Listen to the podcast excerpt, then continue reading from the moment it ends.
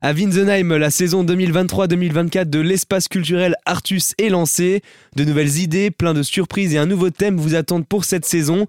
Au-delà d'être un divertissement, la culture est aussi vecteur d'épanouissement et peut sensibiliser de façon ludique.